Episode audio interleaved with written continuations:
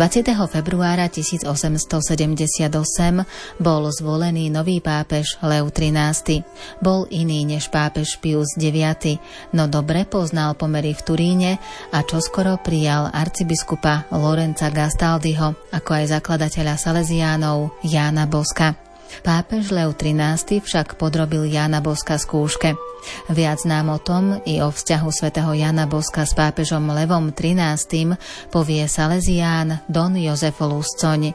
Pridáme hudbu podľa výberu Diany Rauchovej. O zvukovú stránku sa postará Peter Reguli a nerušené počúvanie vám praje Andrá Čelková.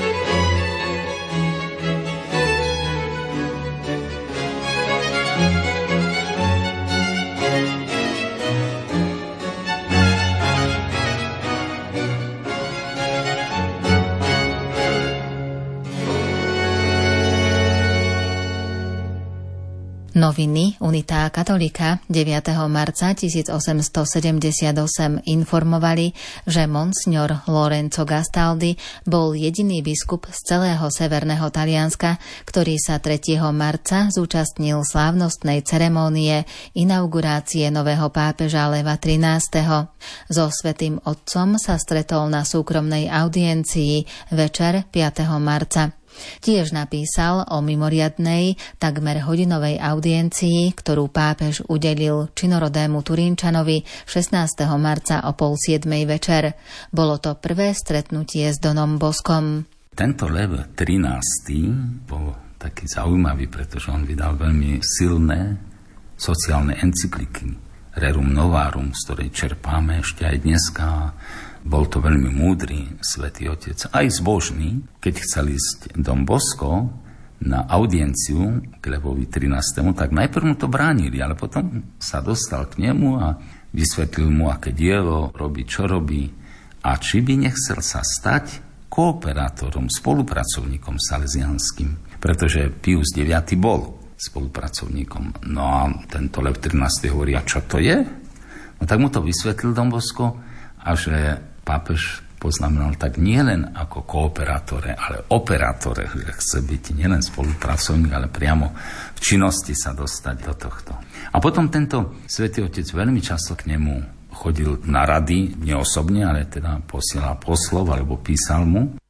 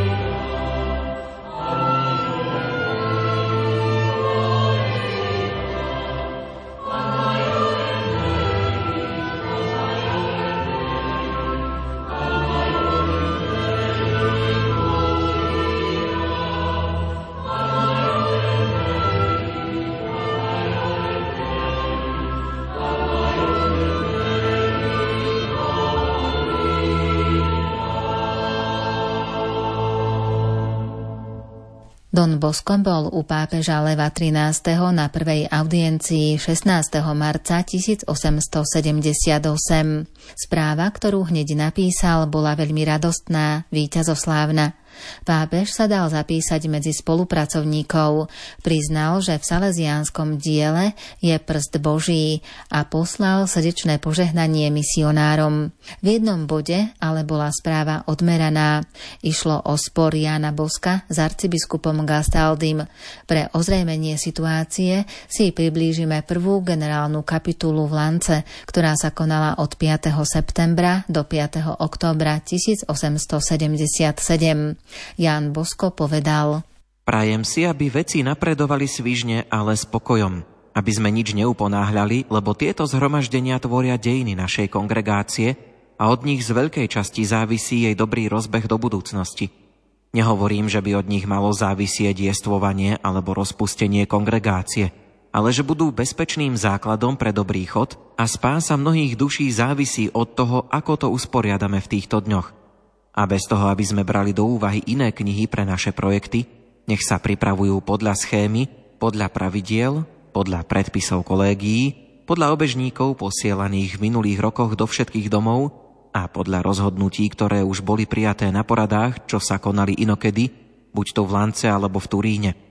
Jedným slovom, nech sú to veci primerané našim potrebám.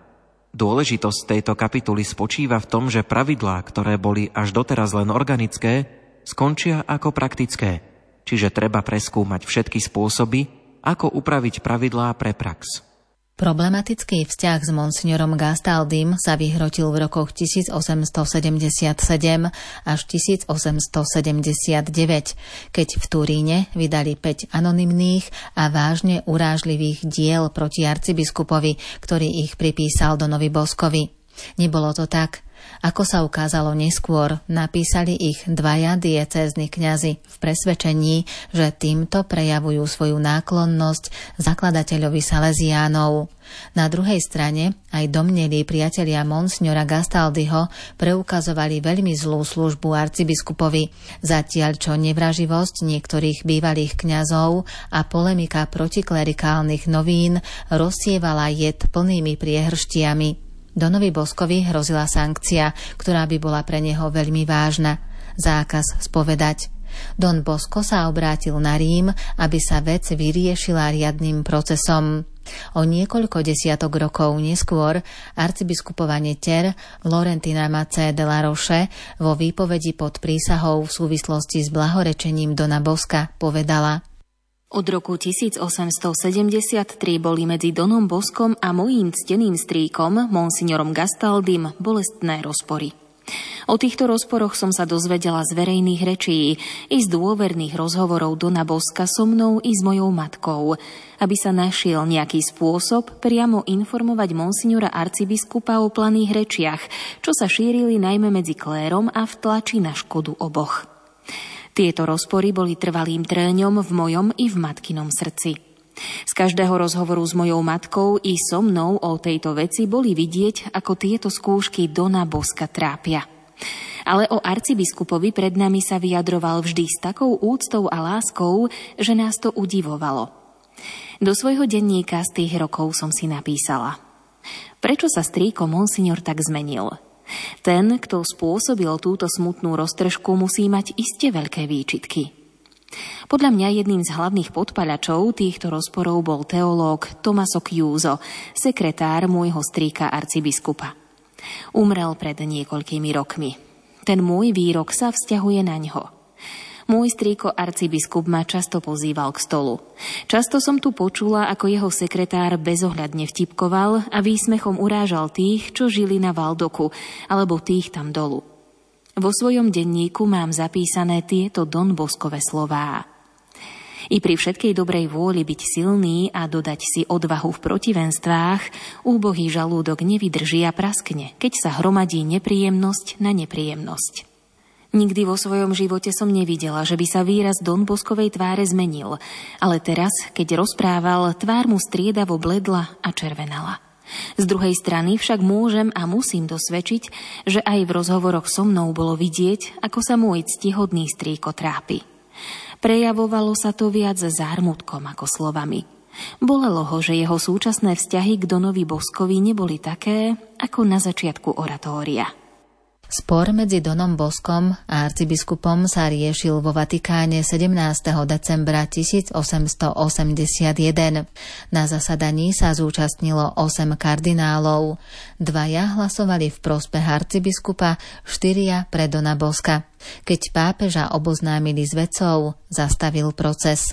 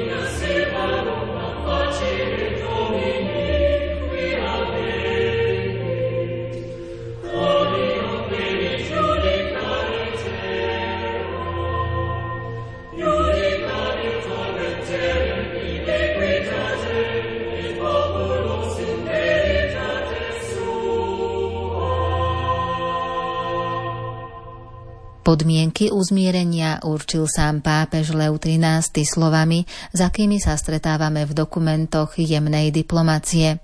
Podstata však bola jasná. Don Bosco mal v liste požiadať arcibiskupa o odpustenie a arcibiskup mal povedať, že je šťastný a že za minulosťou môže napísať bodku. Leu XIII, veľký pápež v dejinách cirkvy, sa od tejto chvíle správal k Donovi Boskovi s vyberanou jemnosťou nakoniec veľmi zaujímavá epizódka, že poprosil ho, aby dostával chrám na termíny v Ríme Sacro Cuore. Don Bosco už bol starúčky, 72 rokov, zodratý. No a predsa nie a nie, nikto nemohol nazaňať peniaze na tento chrám, nemohol sa dostavať, tak poprosil ho už myslím, že v roku 1884, či by Dombosko nejak nepozaňal peniaze. A Dombosko na to hovorí, príjmam to, ale že či by mohol ešte aj pre mladých chlapcov postaviť oratórium a také priestory kláštorné pre svojich bratov. No to bolo nečakané, pretože ťažko bolo kostol dostaviť a nie to ešte niečo nové k tomu. Tak súhlasil Lev 13. Dombosko potom cestoval aj po Európe, do Francúzska a tak ďalej tie peňažky pozáňal, dokončil to a už sa blížila vysviacka, že Lev 13. sa pýta, a kde je Dombosko? No, povedali mu, že už tak troška nevládze a že už mu to robí ťažkosť, to cestovanie a že mu napísal list, ktorom teda aj hovorí, že nech len príde, lebo mu nepodpíše pas do neba Domboskovi. No a prišiel teda Dombosko potom do Ríma No a tam na bočnom oltári, keď slúžil svetu omšu, tak nie a nie ju dokončiť. Že to trvalo skoro 3 hodiny, plakal Don a keď sa ho pýtali, že a prečo Don Bosko? No, lebo teraz som všetko pochopil. A toto mal ako 9-ročný v tom sne, že Pana Maria sa s ním tam lúčila, že raz všetko pochopíš keď bedákal, že on je len chlapec obyčajný, že ako to všetko zvládne, čo mu ukázala, raz všetko pochopíš. A tam teda sa hovorí, že Domosko všetko pochopil, aký zmysel mali jeho obety a čo všetko aj urobil pre chlapcov, pre dobro druhých.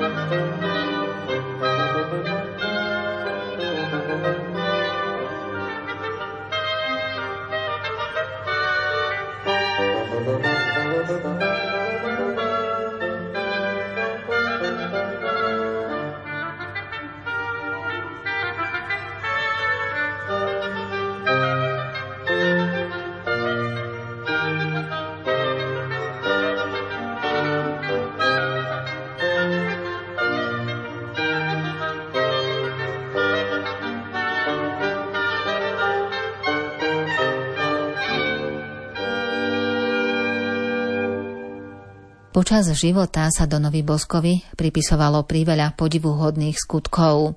Rád rozprával o istých príhodách, keď sa dosiahol opačný výsledok, než ako si želali tí, ktorí ho prosili o požehnanie. Naozajstným zázrakom bol on sám, starý a s podlomeným zdravím, no aj tak schopný pritiahnuť zástupy, presvedčiť ich a animovať, vzbudiť v nich milosednú lásku. Dombosko ešte mal jeden zaujímavý kontakt, a to s nasledujúcim svetým otcom. Oni tí svätí kňazi a takí, ktorí hľadajú dobro tých druhých, tak sa aj tak navštevujú. Takže istý mladý kňaz prišiel do oratória v Turíne a že Dombosko hovorí, urobte priestor budúcemu pápežovi, patrí mu čestné miesto. Keď videl toho kniaza mladého, ktorý sa zaujímal o jeho dielo, tak ho pekne privítal, tak mu dali tam niekde sadnúť, porozprávali sa, ukázal mu to dielo svoje. No a potom, to už bol Domosko mŕtvý, ale z toho kniaza sa stal pápež Pius XI, ktorý ho potom blahorečil aj svetorečil v roku 1934.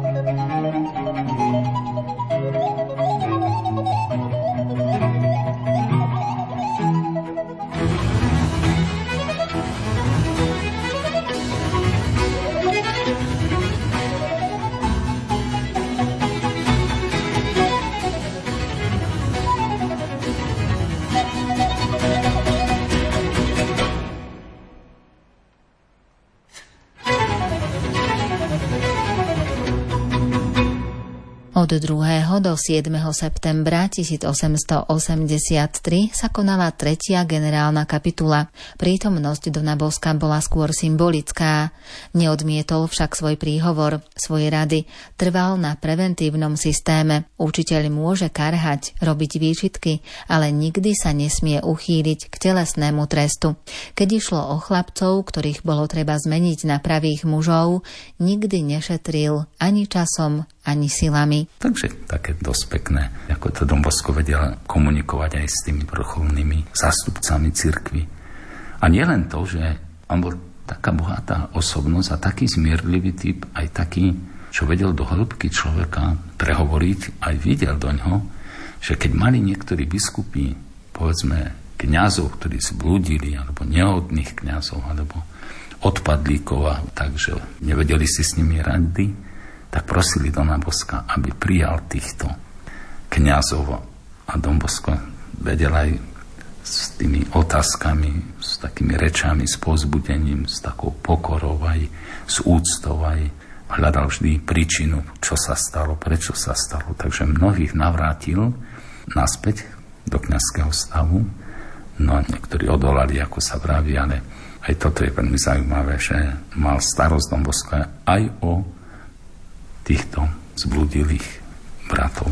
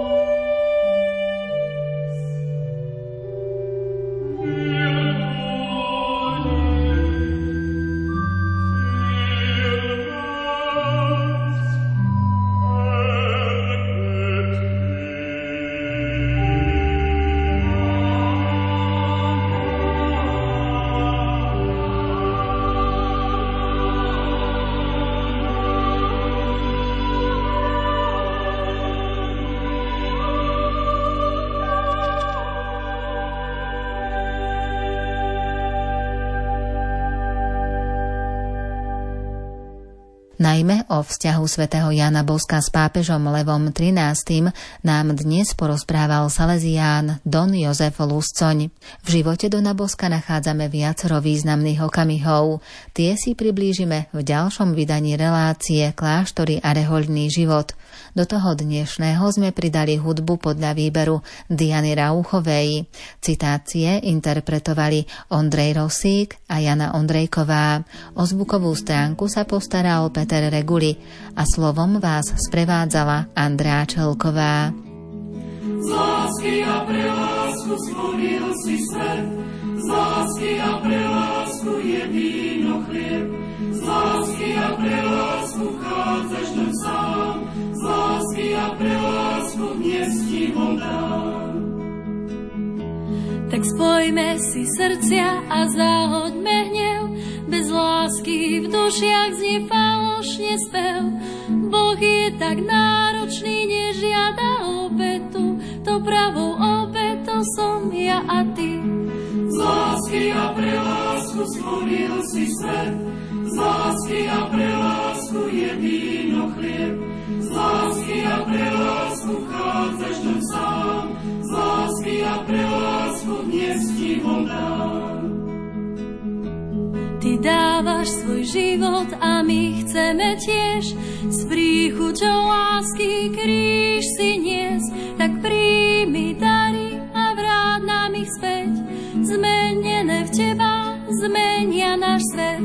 Z lásky a pre lásku stvoril si svet, z lásky a pre lásku je víno chlieb, lásky a pre lásku vchádzaš do sám, z lásky a pre dnes ti ho dám.